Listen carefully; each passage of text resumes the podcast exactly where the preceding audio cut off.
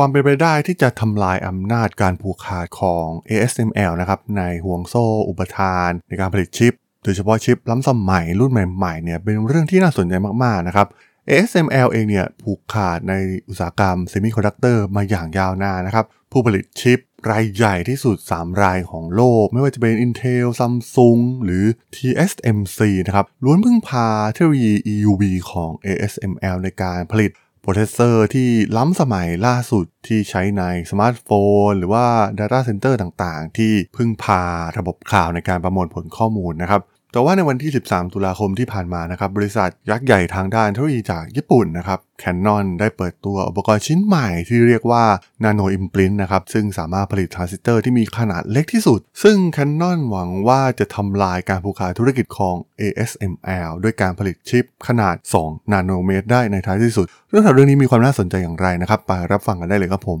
You are listening to Geek Forever podcast. Open your world with technology. This is Geek Monday.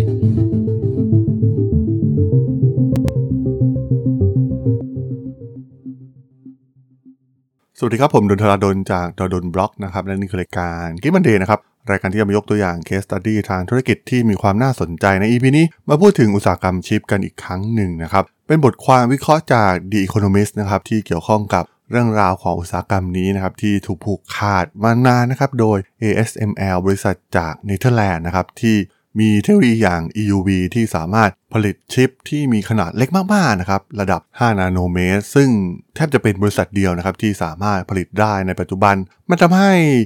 บริษัทผู้ผลิตชิปรายใหญ่ที่สุด 3 รายของโลกในปัจจุบันอย่าง Intel Samsung หรือ TSMC เองนะครับล้วนพึ่งพาเทคโนโลยี EUV ของ ASML ก่อนหน้านี้มันมีหนังสือที่น่าสนใจนะครับ หนังสือ Chip War โดย Chris Miller ที่ผมได้เคยรีวิวหนังสือบางส่วนไปบ้างแล้วนะครับ แต่ว่าในเนื้อหาหนังสือเนี่ยมีรายละเอียดค่อนข้างเยอะมากๆนะครับโดยเฉพาะเรื่องของการแข่งขันที่เกี่ยวข้องกับเทคโนโลยีในการผลิตที่สุดท้ายเนี่ยถูกผูกขาดโดย ASML นะครับเทคโนโลยีอย่าง EUV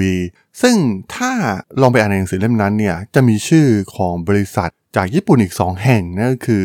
Canon กับ Nikon นะครับที่ถือได้ว่าเป็นคู่แข่งที่สำคัญมากๆของ ASML นะครับแต่ว่ามันมี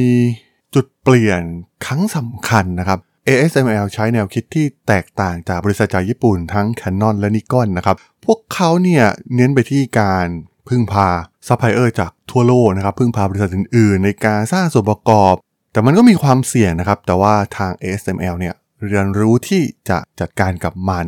ในขณะที่คู่แข่งฝั่งญี่ปุ่นอย่าง Canon หรือ Nikon เองเนี่ยพยายามที่จะสร้างเทคโนโลยีทุกอย่างนะครับภายในบริษัท SML สามารถซื้อส่วนประกอบที่ดีที่สุดในตลาดได้นะครับและเริ่มมุ่งเน้นไปที่การพัฒนาเครื่องมือ EUV และความสามารถในการรวบรวมเอาส่วนประกอบจากแหล่งต่างๆ เนี่ย มันกลายเป็นจุดแข็งที่สำคัญมากๆ นะครับ และทำให้พวกเขาพลิกสถานการณ์ขึ้นมาเป็น ผู้นำแล้วก็ผู้ขาดในตลาดนี้อย่างที่เราได้เห็นในทุกวันนี้นะครับ จุดแข็งอันดับ 2 ของ XML ก็คือตำแหน่งที่ตั้งของบริษัทของพวกเขานะครับ เพราะว่าเนเธอร์แลนด์เองเนี่ยถูกมองว่าเป็นกลางนะครับในข้อพิพาททางการค้าระหว่างญี่ปุ่นและสหรัฐอเมริกานะครับ เพราะฉะนั้นบริษัทในสหรัฐเนี่ย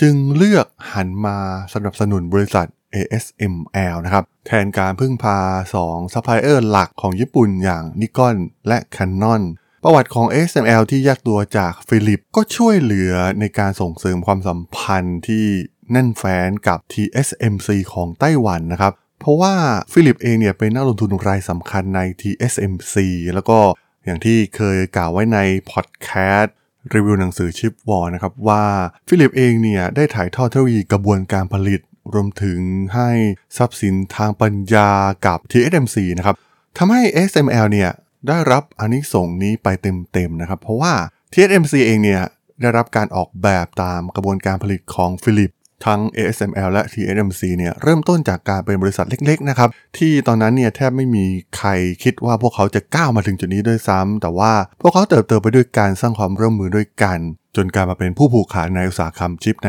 ปัจจุบันนั่นเอง ซึ่งเรื่องการเมืองมันมีปัจจัยมาเกี่ยวข้องมาตั้งแต่ยุคการเปลี่ยนผ่านจากนิกอนกับ Canon มาสู่ ASML ตั้งแต่แรกอยู่แล้วนะครับ ใครจะไปคิดนะครับว่าตอนนั้นเนี่ยสหรัฐอเมริกาเนี่ยมันมีคำถามที่เกิดขึ้นกับพวกเขาเช่นเดียวกันนะครับ ว่าทำไมพวกเขาไม่ผลิตเทคโนโลยีอย่าง EUV ซะเองนะครับทำไมต้องไปพึ่งพา ASML เพื่อเป็นเครื่องมือพื้นฐานสำหรับการผลิตชิปแทบจะทั้งหมดนะครับในตอนนั้นก็ต้องบอกว่า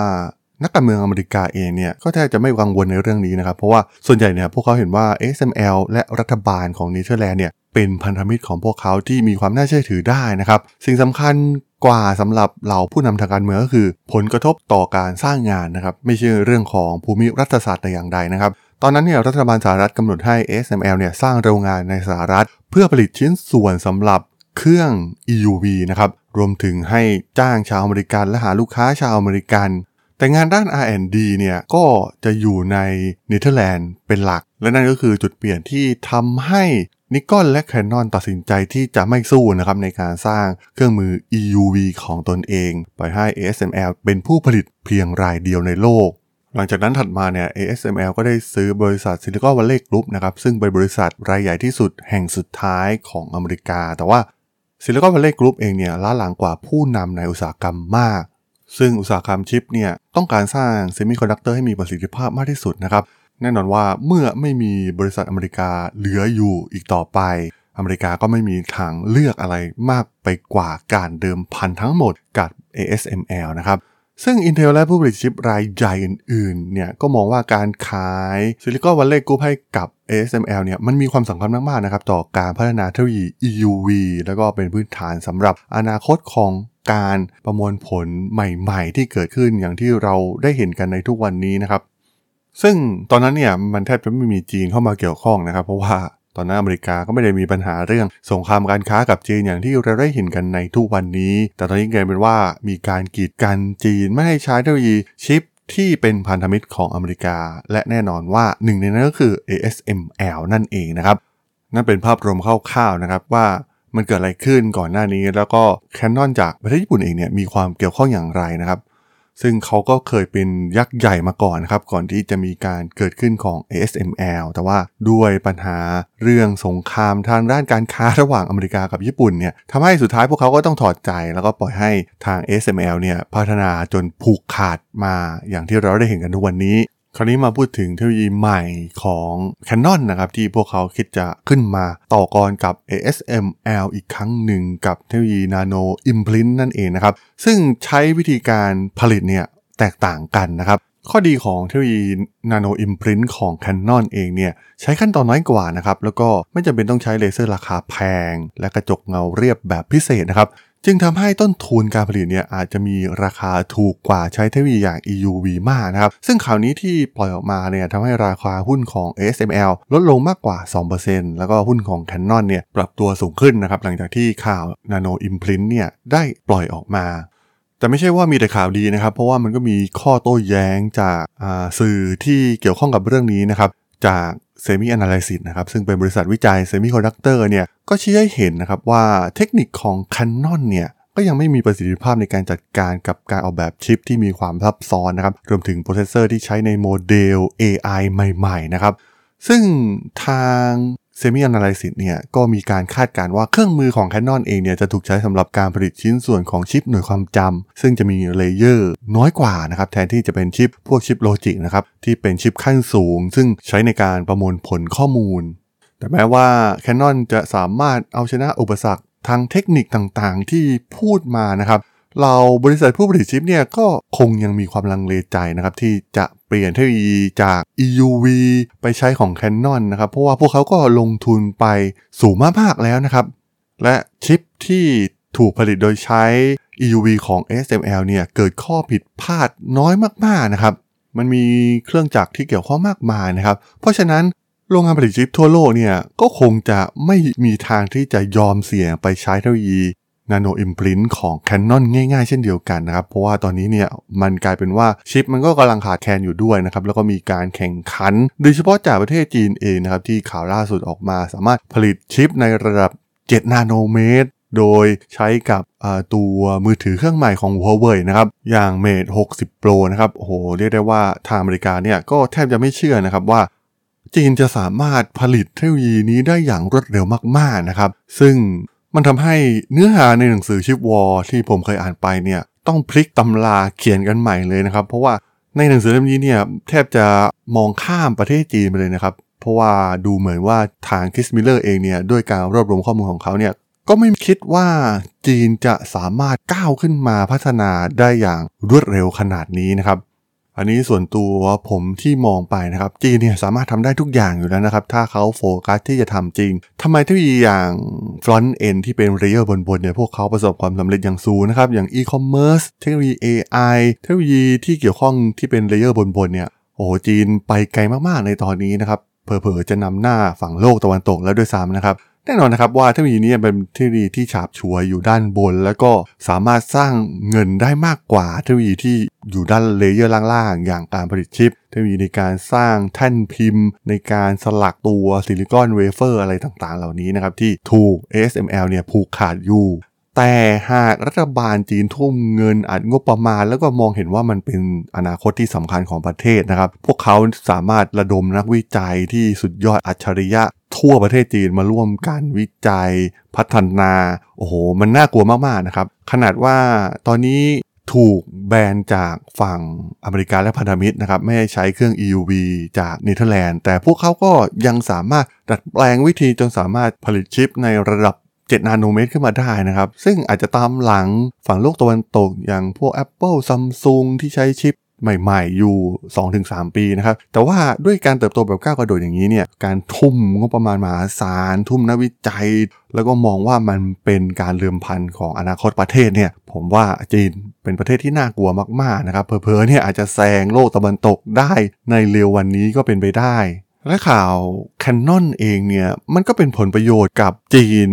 ในแง่มุมหนึ่งเช่นเดียวกันนะครับ เพราะว่าตั้งแต่ปี 2019 อย่างที่กล่าวไปนะครับ จีนถูกแบนนะครับ ไม่ซื้อเทคโนโลยี EUV ของ SML นะครับ เพราะว่า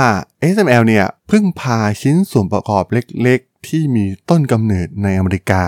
แต่การแปลของอเมริกาในปัจจุบันเนี่ยมันไม่ได้ครอบคลุมถึงเทคโนโลยีนาโนอิมพลินอย่างที่ Canon กำลังจะทำนะครับนั่นทำให้ Canon เนี่ยมีอิสระที่จะขายให้กับลูกค้าในประเทศจีนก็ได้นะครับ มันไม่ใช่เพียงแค่เป็นการประกาศให้โลกรู้ว่า SML กำลังจะมีคู่แข่งนะครับ แต่ว่ามันกลายเป็นว่ามันเกี่ยวกับความมั่นคงของทั้งฝั่งวอชิงตันและปักกิ่งไปเป็นที่เรียบร้อยแล้ว นั่นเองครับผม สำหรับเรื่องราวของเทคโนโลยีการผลิตชิป Nano Imprint จาก Canon ใน EP นี้ ผมก็ต้องขอจบไว้เพียงเท่านี้ก่อนนะครับสำหรับเพื่อนๆที่สนใจเรื่องราวทางธุรกิจ เทคโนโลยีและวิทยาศาสตร์ใหม่ๆ ที่มีความน่าสนใจก็สามารถติดตามมาได้นะครับ ทางช่อง Geek Forever Podcast ตอนนี้ก็มีอยู่ในแพลตฟอร์มหลักๆ ทั้ง Podbean Apple Podcast Google Podcast Spotify YouTube แล้วก็จะมีการอัปโหลดลงแพลตฟอร์ม Blockdit ใน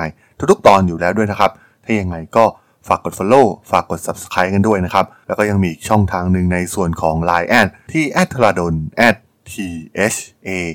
r a d h o l สามารถแอดเข้ามาพูดคุยกันได้นะครับ ผมก็จะส่งสาระดีๆ พอดแคสต์ดีๆ ให้ท่านเป็นประจำอยู่แล้วด้วยนะครับ ถ้าอย่างไงก็ฝากติดตามทางช่องทางต่างๆ กันด้วยนะครับสำหรับใน EP นี้เนี่ยผมต้องขอลากันไปก่อนนะครับ เจอกันใหม่ใน EP หน้านะครับผม สวัสดีครับ